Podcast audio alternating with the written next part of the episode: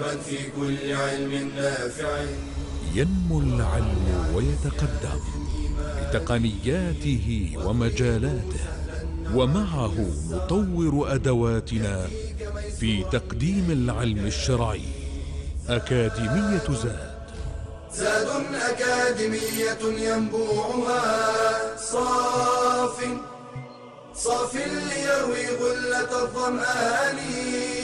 هذه عقيدتنا الصحيحة فطرة تنفي الشكوك بواضح البرهان. بشرى لنا زاد أكاديمية للعلم كالأزهار في البستان.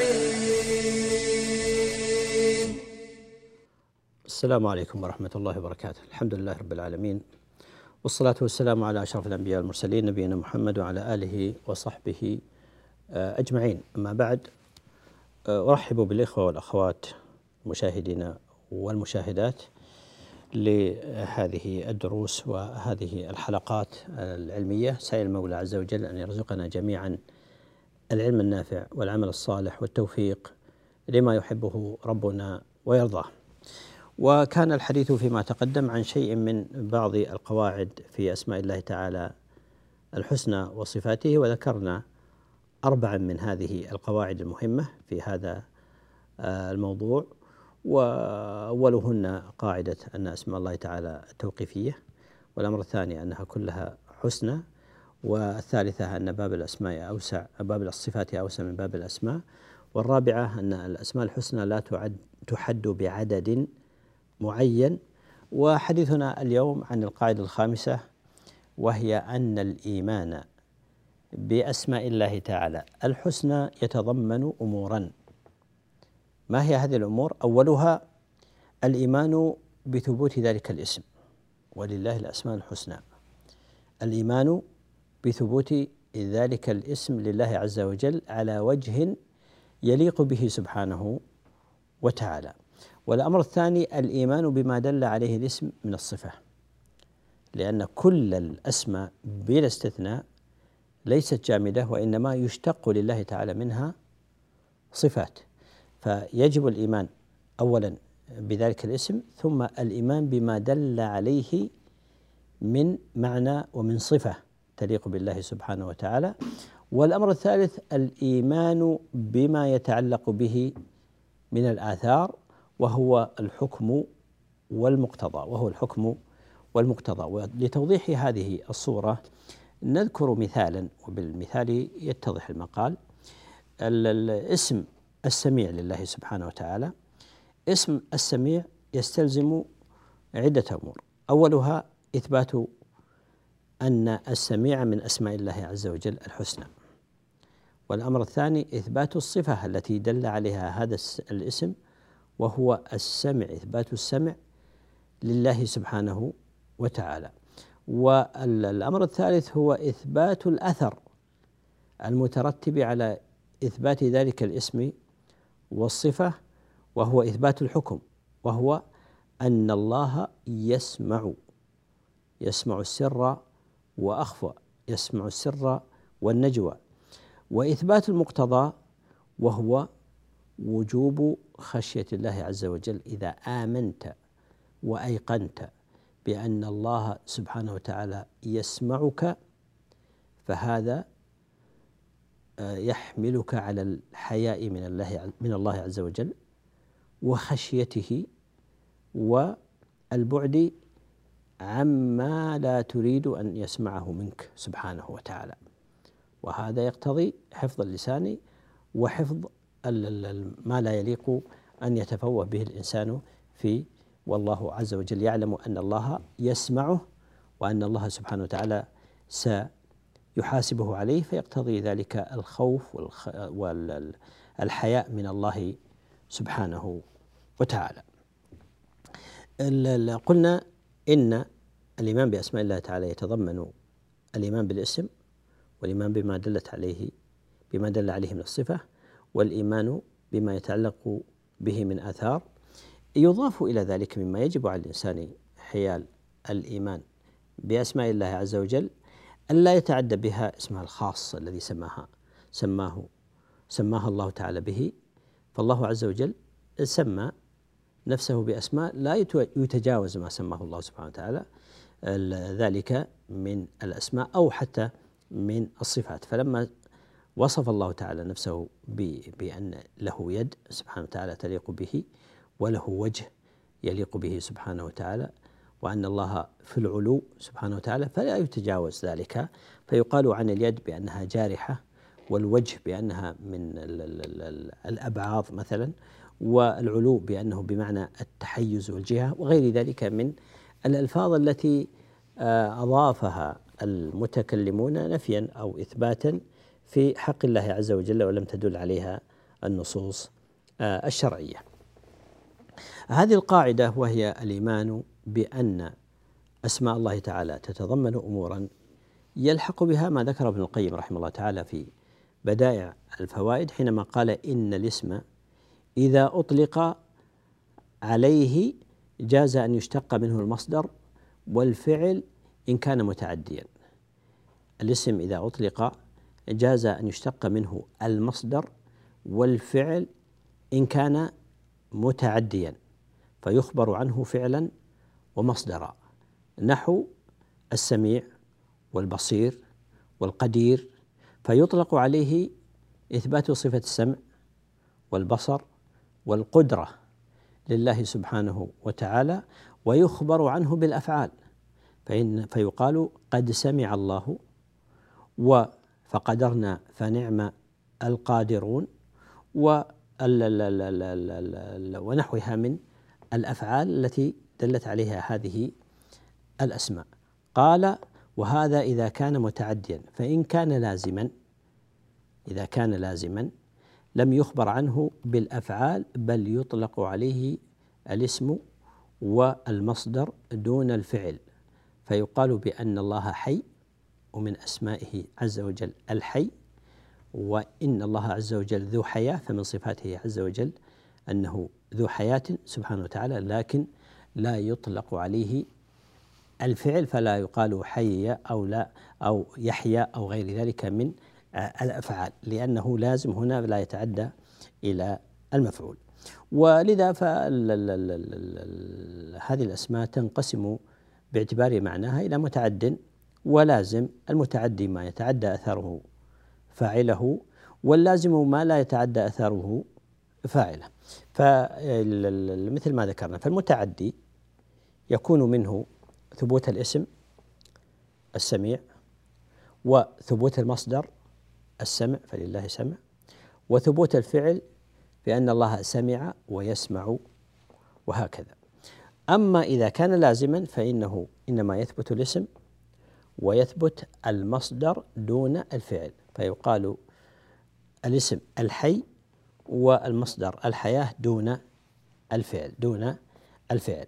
يلحق بهذه القاعدة آه، دلالة أسماء الله تعالى على ذاته وصفاته تكون إما بالمطابقة وهو دلالة اللفظ على ما وضع له بكل معناه أو بالتضمن وهو دلالة اللفظ على جزء مسماه أو بدلالة الإلزام والالتزام وهو دلالة اللفظ على خارج مسماه لازم له لزوما ذهنيا لزوما ذهنيا. فعلى سبيل المثال الخالق دال على ذات الله عز وجل وعلى اتصافه سبحانه وتعالى بالخالقية بالمطابقة. ودال على ذات الله عز وجل فقط وعلى صفة الخلق فقط بالتضمن ودال على العلم والقدرة بالإلزام. فما دام خالقا فإنه يلزم أن يكون ذا علم وذا قدرة. وفاصل ثم نعود إلى استكمال الحديث إن شاء الله. إلى أن نلتقي. أستودعكم الله. والسلام عليكم ورحمة الله وبركاته. بشرى لنا زاد أكاديمية للعلم كالأزهار في البستان.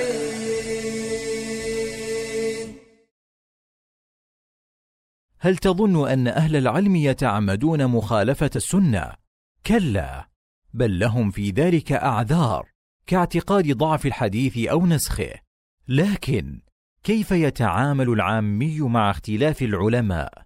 الراجح أنه يأخذ بفتوى أوثق المفتيين في نفسه وأعلمهما لأن قول المفتي للعامي كالدليل للمجتهد ويعرف العامي الأعلم بإخبار الثقة وبالمشاهدة كأن يرى أحدهم يذعن له العلماء وبالقرائن كأن يدعم أحدهما دون الآخر فتواه بالدليل وتوافق أكثر العلماء على أحد القولين وتصريح كثير من العلماء بتخطئه أحدهما في هذه الفتوى ومنها تخصص أحدهما في موضوع السؤال كأن يشتهر بعلم الفرائض والسؤال في توزيع تركة وهكذا.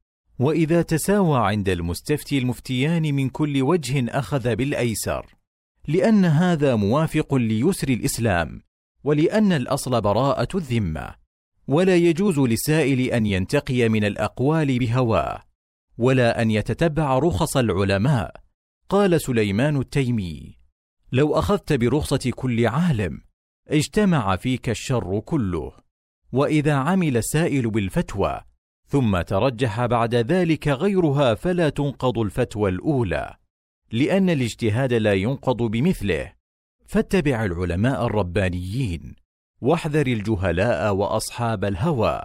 قال تعالى ثم جعلناك على شريعة من الأمر فاتبعها ولا تتبع أهواء الذين لا يعلمون.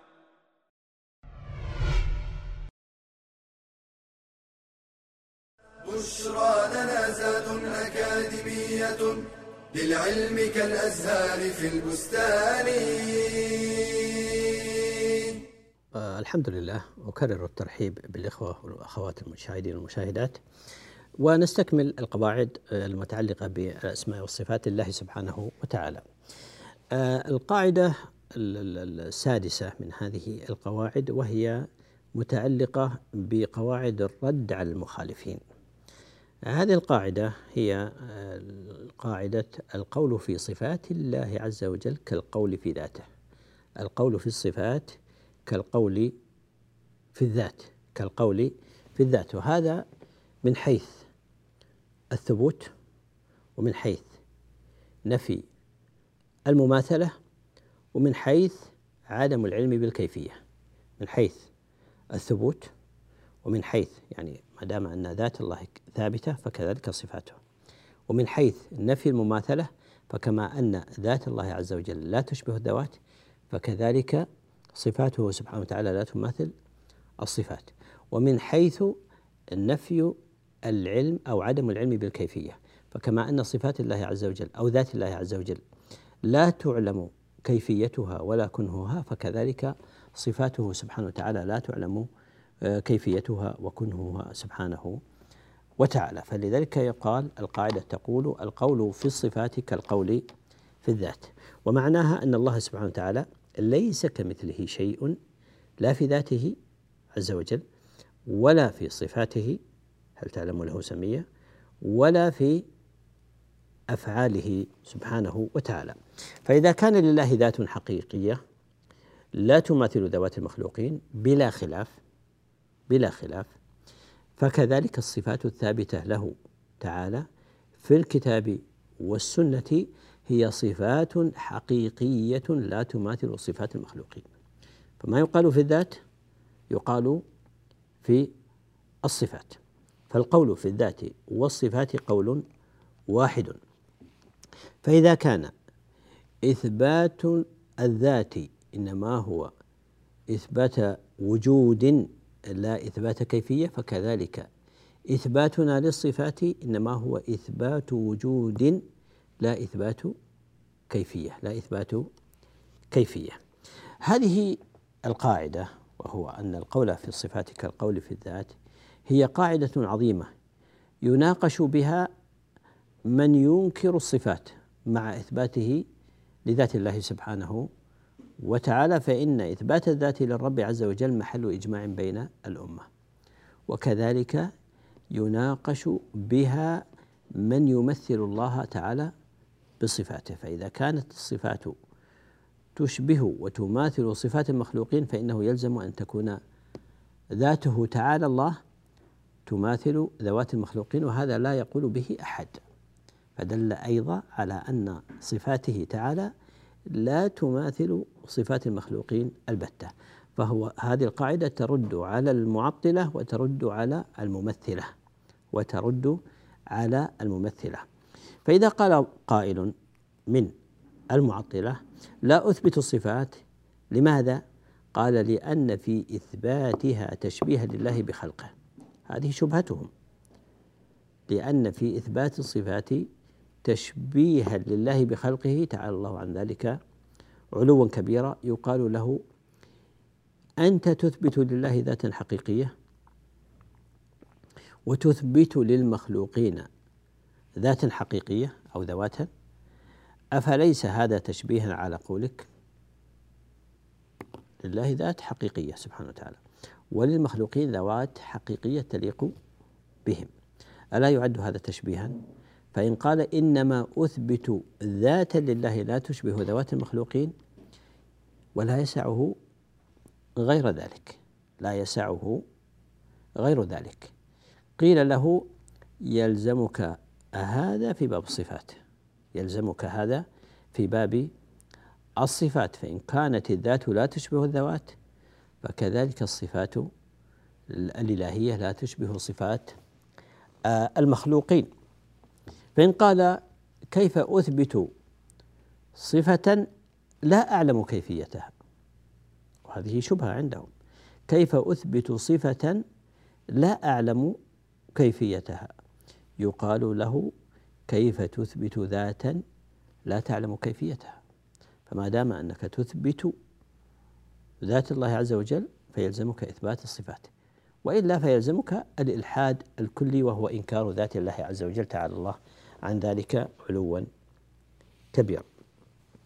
ويضرب على ذلك بمثال وهو قول الإمام مالك رحمه الله تعالى في الاستواء لما سئل ومر معنا كثيرا لما سئل عن الاستواء استواء الله عز وجل الرحمن على العرش استوى في سبع آيات في كتابه العزيز. كيف استوى؟ هذا السائل يسأل عن كيفية استواء الله عز وجل. فبما رد عليه الإمام مالك رحمه الله تعالى ورده كما قلت هو قاعدة عند أهل السنة في جميع الأسماء والصفات. قاعدة مضطردة عند أهل السنة والجماعة في باب الأسماء والصفات. قال الإمام مالك رحمه الله تعالى الاستواء معلوم. يعني ثابت إطلاقه على الله عز وجل في كتاب الله تعالى في النصوص الصريحة وثابت معناه في لغة العرب. ولذلك جاء في بعض الروايات الصحيحة عن الإمام مالك رحمه الله تعالى قال الاستواء غير مجهول. وهو معنى معلوم غير مجهول فمعناه في لغة العرب واضح جدا وهو ثابت في النصوص. قال الاستواء معلوم والكيف مجهول. الذي تسأل عنه هو كيف كيفية الصفة هذا لا يعلمه إلا الله عز وجل وهذا هو المجهول. وهذا الذي نفوض أمره إلى الله عز وجل لا يعلمه إلا الله عز وجل. قال والكيف مجهول نحن نثبت الصفة الحقيقية اللائقة بالله عز وجل على معناها اللائق بالله عز وجل لكننا نجهل ماذا؟ نجهل كيفية تلك الصفة. الاستواء معلوم والكيف مجهول لا نعرفه. والإيمان به واجب وهو إثبات الصفة لله عز وجل على الوجه اللائق بالله سبحانه وتعالى. هذه من الواجبات المتحتمات لا يجوز إنكارها ومنكر منكرها ملحد في أسماء الله عز وجل. والسؤال عنها بدعة السؤال عن الكيفية كيف استواء الله عز وجل كيف صفاته كيف يد الله كيف وجه الله كيف علم الله عز وجل كيف قدرة الله. جميع السؤال عن كيفيات الله عز وجل لا يجوز السؤال عنها بدعة.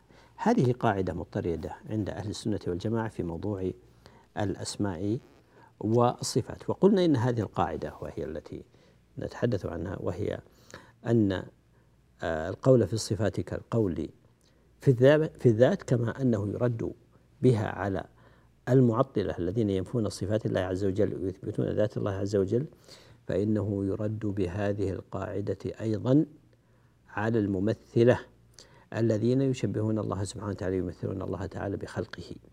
فيقال لهم إذا كنتم تعتقدون وتزعمون أن صفات الله عز وجل كصفات خلقه فإن ذاته سبحانه وتعالى كذات خلقه.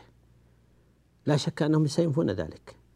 فإن الذات لا تشبه الذوات فيقال لهم يلزمكم ما دام أن ذات الله عز وجل لا تشبه الذوات وهذا حق فإن صفاته سبحانه وتعالى لا تشبه صفات المخلوقين.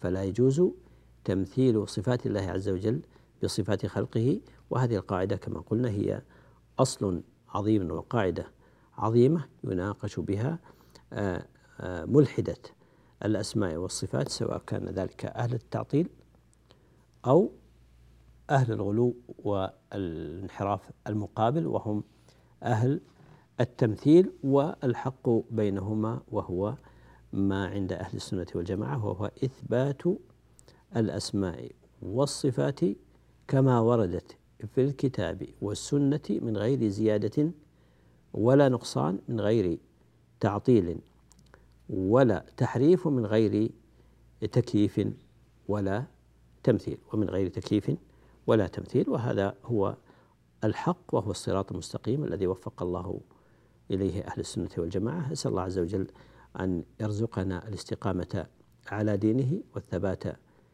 على أمره والإيمان بما أوجب الله علينا الإيمان به من أسمائه تعالى وصفاته. إنه ولي ذلك والقادر عليه والله أعلم. فاصل ثم نعود لاستكمال الحديث في هذا الموضوع. إلى ذلك الحين أستودعكم الله والسلام عليكم ورحمة الله وبركاته بشرى لنا زاد أكاديمية للعلم كالأزهار في البستان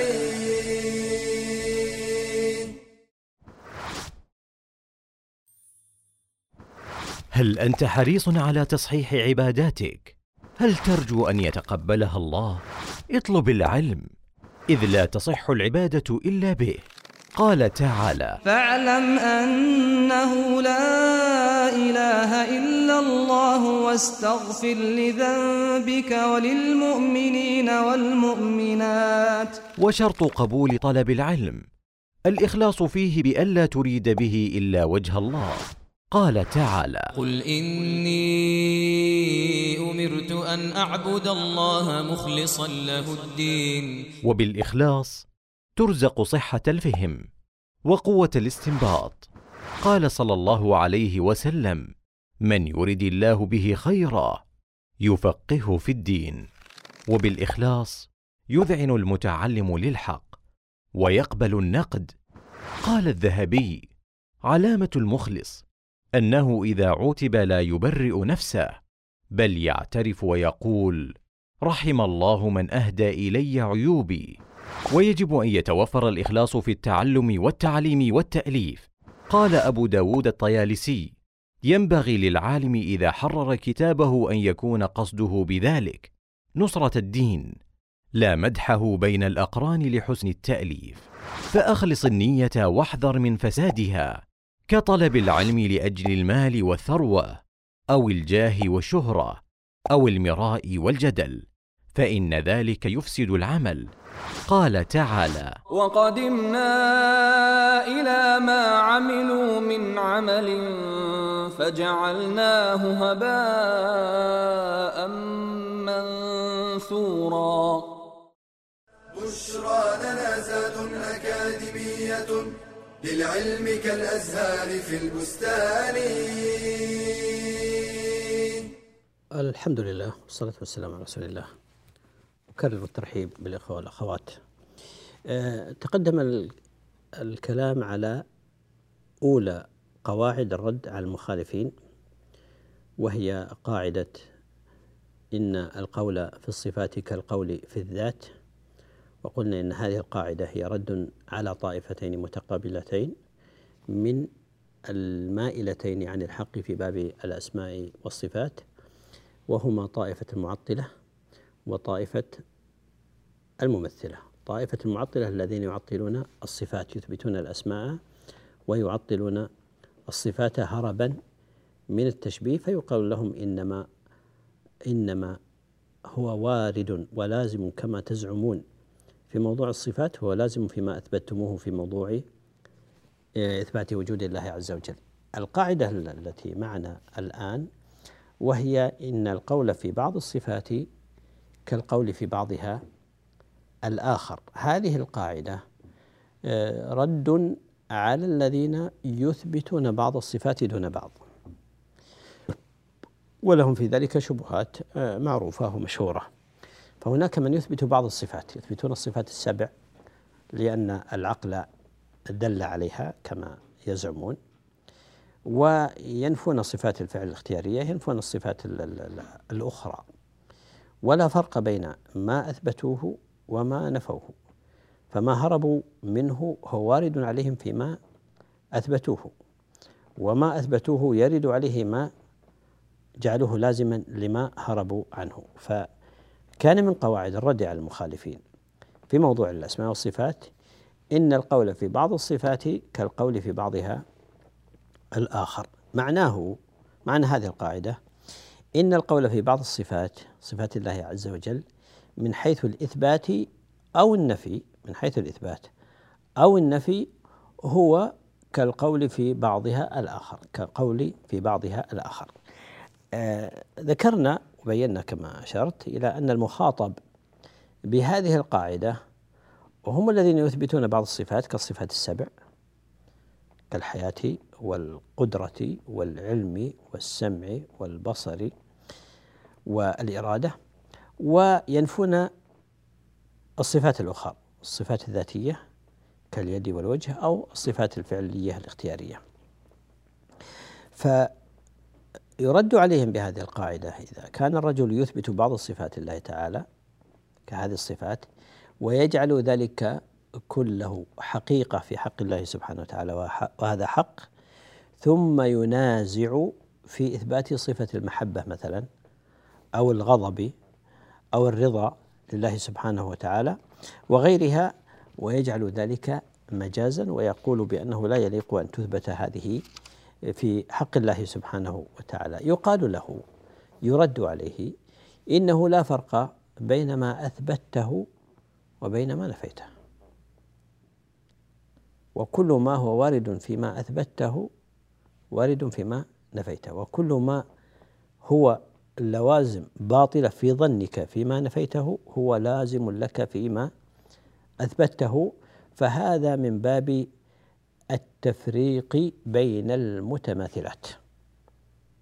وهذا مما تأبى منه العقول السليمة. فلا يفرق بين المتماثلات ولا يجمع بين المتباينات والمختلفات. فالقول في أحدهما كالقول في الآخر. فإن كنت تثبت له حياة لله عز وجل وعلما وقدرة وسمعا وبصرا وإرادة إلى آخره لا تشبه ما يثبت للمخلوقين من هذه الصفات وهذا حق بلا شك. فكذلك يلزمك أن تثبت لله تعالى محبة ورضا وغضبا وغيرها من الصفات كما أخبره هو سبحانه وتعالى عن نفسه في كتابه وعلى لسان نبيه صلى الله عليه وسلم من غير مشابهة للمخلوقين وإلا وقعت في التناقض وإلا وقعت في التناقض. ونأخذ مثالا وتطبيقا واقعيا فبالمثال يتضح المقال ناخذ نأخذ مثلا صفة الإرادة. ف أكثر المتكلمين يثبت الإرادة لله سبحانه وتعالى وينفي الغضب والمحبة عن الله سبحانه وتعالى على اعتبار أن هذه من الصفات الفعلية من من الحوادث التي يتنزه الله سبحانه وتعالى عنها. يفسر الغضب يرده إلى ماذا؟ إلى ما يثبته وهو إرادة الانتقام. وغضب الله عليهم يقول معنى غضب الله عليهم أراد أن ينتقم منهم رد أعادها وفسرها إلى معنى ما يثبته وهو الإرادة. المحبة لا يثبت أن الله يحب ويحب كما هو صريح الآية في قول الله عز وجل وهذا من يعني أكبر ما يرجوه الإنسان. قال الله عز وجل فسوف يأتي الله بقوم يحبهم ويحبونه. يحبهم سبحانه وتعالى فالله يحب المحسنين يحب من عباده المتقين يحب ويحب يحبهم ويحبونه. فالعباد مفطورون بمحبة المنعم سبحانه وتعالى فهم يحبونه. فسوف يأتي الله بقوم يحبهم ويحبون. فيقولون لا لا نثبت أن الله يحب وإنما معناه يريد الإحسان. فيفسرونها ويؤولون الصفة إلى معنى آخر وهو إرادة الإحسان لأنهم يثبتون الإرادة. فنقول ونضرب لذلك مثالا بموضوع الإرادة. ينفي الإرادة. مثلا يثبت الإرادة آسف وينفي الغضب والمحبة مثلا. ويقول بأن معنى الغضب هو إرادة الانتقام والمحبة هي إرادة الإحسان فيعيدها إلى الصفة التي يثبتها. فيقال له لا فرق بين ما أثبته وبين ما نفيته. لأنك فرقت بين المتماثلات. لا فرق بين ما أثبته وما نفيته. فإذا قال الغضب هو غليان دم القلب لطلب الانتقام وهذا لا يليق بالله عز وجل. الغضب غليان دم القلب لطلب الانتقام وهذا لا يليق بالله سبحانه وتعالى. فيقال له الإرادة أيضا هي ميل النفس إلى جلب المنفعة أو دفع المضرة. الإرادة هي ميل النفس إلى جلب المنفعة ودفع المضرة. فإذا قال هذه إرادة المخلوق والله منزه عن ذلك وهذا حق. فنقول وكذلك الغضب الذي قلت إنه غليان دم القلب هذا غضب المخلوق والله منزه عن ذلك. فالشاهد أن كل ما كان لازما له في أو يريد يرى أنه لازم في إثبات الصفة فينفي الصفة لأن اللازم باطل في نظره. يقال له إن هذا اللازم فيما نفيته هو لازم فيما أثبته. فإذا قال بأنه ليس لازم هذا اللازم ليس لازما فيما أثبته فيقال كذلك هذا الذي تراه لازما ليس لازما فيما نفيته. فلا فرق بين ما أثبته وبين ما أنفيته. فتكون هذه القاعدة هي الحقيقة هي الفاصلة وقاصمة الظهر في الرد على من فرق بين المتماثلات فأثبت شيئا من صفات الله سبحانه وتعالى ونفى شيئا من هذه الصفات بشبهة أنها تدل على التشبيه تدل على صفات المخلوقين فيقال إنما نفيته وما رأيته لازما هو لازم لك فيما أثبته. فإما أن تنفي جميع الصفات فتكون من أولئك الذين يرد عليهم. بالقاعدة السابقة وإما أن تكون مثبتا لكل ما أخبر الله تعالى به عن نفسه أو أخبر عنه رسول الله صلى الله عليه وسلم كما هو قول أهل السنة فتكون من أهل الإثبات وأهل الحق وأهل الاستقامة. نسأل الله عز وجل أن يرزقنا الاستقامة على دينه والثبات على أمره وأن يرينا الحق حقا ويرزقنا اتباعه وأن يرينا الباطل باطلا ويرزقنا اجتنابه. إنه ولي ذلك والقادر عليه والله أعلم. وصلى الله وسلم وبارك على نبينا محمد وعلى آله وصحبه أجمعين. والسلام عليكم ورحمة الله وبركاته. تلك العلوم دروسها ميسورة في صرح علم الراسخ الأركان. بشرى لنا بشرى لنا بشرى لنا زاد أكاديمية للعلم كالأزهار في البستان.